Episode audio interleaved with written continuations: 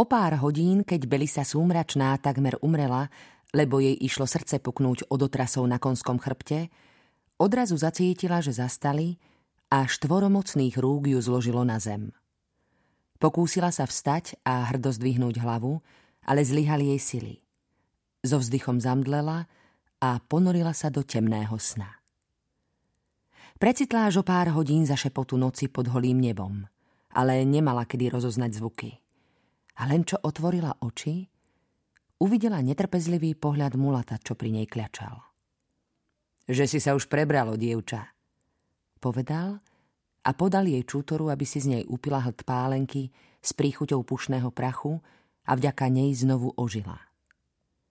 Chcela vedieť, prečo s ňou tak zle zaobchádzajú a on jej vysvetlil, že plukovník potrebuje jej služby. Dovolil jej ovlažiť si tvár a hneď ju odviedol na koniec tábora, kde najobávanejší človek v krajine oddychoval na rohoži, zavesenej medzi dvoma stromami. Nevidela mu do tváre, lebo na nej spočíval neurčitý tieň stromového lístia a nezmazateľný tieň mnohých rokov, keď žila ako bandita. Ale predstavovala si, že ak iste sa na nej bude zračiť drsný výraz, ak sa jeho obrovitý pomocník správa k nemu tak pokorne.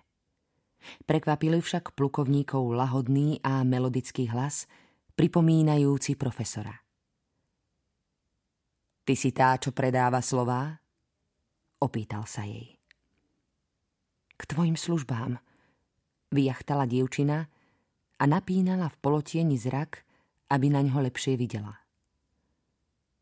Plukovník vstal a vo svetle pochodne, ktorú držal mulat, ho videla z očí v oči. Všimla si jeho tmavú pledi divé oči pumy a hneď si uvedomila, že stojí pred najosamelejším mužom na svete. Chcem sa stať prezidentom, povedal. Unavilo ho už brúsiť krížom krážom v tejto prekliatej krajine a míňať čas v zbytočných vojnách a porážkach, čo sa nejakým trikom nedali premeniť na víťazstvá. Dlhé roky spával pod holým nebom, znášal štípanie moskytov, živil sa leguánmi a haďou polievkou, no tieto drobné nepríjemnosti neboli dostatočným dôvodom, aby zmenili jeho osud. V skutočnosti mu najväčšmi znepríjemňovala život hrôza v cudzích očiach. Túžil vchádzať do mestečiek pod výťaznými oblúkmi za sprievodu pestrofarebných zástav a kvetov. Chcela by mu tlieskali a prinášali do daru čerstvé vajíčka a teplý chlieb práve vytiahnutý z pece. Zunovalo ho už, že pred ním utekali muži, ženy od strachu potratili a deti sa triasli. Preto sa rozhodol byť prezidentom. Mulad mu navrhol, aby vtrhli do hlavného mesta a vnikli cvalom do paláca, kde sa zmocnia vlády. Veď takisto sa zmocnili mnohých iných vecí a nepýtali si od nikoho dovolenie. No plukovník nemal záujem stať sa ďalším tyranom. Veď ich tam už mali neúrekom a navyše by si takýmto spôsobom nezískal u ľudí náklonnosť – jeho zámerom bolo dať sa zvoliť v decembrových voľbách ľudovým hlasovaním. Najskôr však musím predniesť reč ako kandidát. Môžeš mi predať slová na prejav? Opýtal sa Belisi súmračnej plukovník. Vybavila už viaceré objednávky, ale takúto ešte nie. Nemohla však odmietnúť, lebo sa bála, že jej mulat vpáli guľku medzi oči, alebo čo horšie, že plukovník sa pred ňou rozplače. Na druhej strane ju vnútorný hlas nabádal pomôcť mu, lebo postrehla chvejvé teplo jeho pokožky a pocítila mocnú túžbu dotknúť sa toho muža, pohládzať ho po celom tele a stisnúť ho v náručí.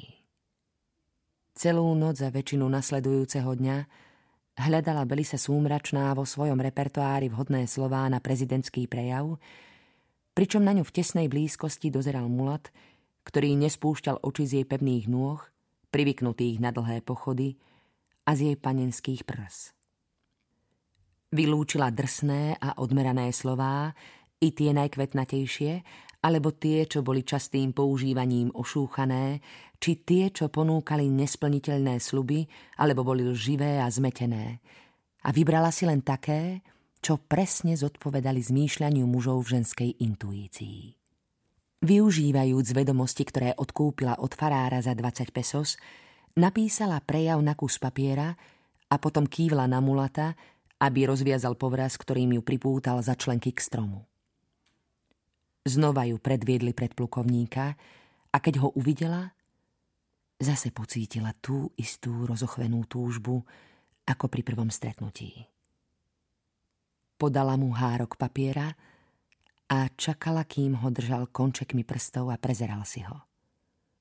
Čo tu do paroma stojí? Opýtal sa napokon. Nevieš čítať? Ja viem bojovať vo vojne, odpovedal. Prečítala mu nahlas prejav. Zopakovala mu ho trikrát, aby si ho jej zákazník vštepil do pamäti.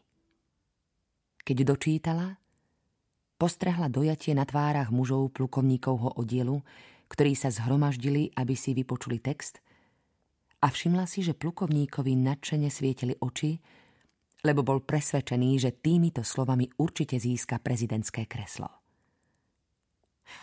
Ak chlapi vypočuli prejav trikrát s otvorenými ústami, tak je to výborné, plukovník. Prikývol mulat. Čo som ti dlžný za tvoju prácu, dievča? Opýtal sa šéf. Jedno peso, plukovník. Hm, nie je to drahé. Usúdil a otvoril miešok, čo mal zavesený na opasku a v ňom zvyšky najnovšej koristi. A navyše, máš právo na dôvažok. Dostaneš ešte dve tajné slová, povedala Belisa súmračná. Na to už prečo? Dala sa mu vysvetľovať, že za každých 50 halierov, čo zaplatí zákazník, daruje mu zadarmo slovo na výnimočné použitie. Šéf pokrčil plecami, lebo nemal na ponuke ani najmenší záujem, ale nechcel sa zachovať grobiansky k dievčine, čo mu tak dobre poslúžila. Nenáhlivo pristúpila k stolčeku zo surovej kože, na ktorom sedel a zohla sa, aby mu dala dar.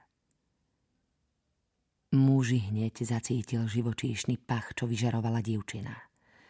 Ohnivú páľavu jej bokov. Vyzývavý dotyk jej vlasov, dých materinej dúšky, čo mu šeptal do ucha dve tajné slová, na ktoré mal právo.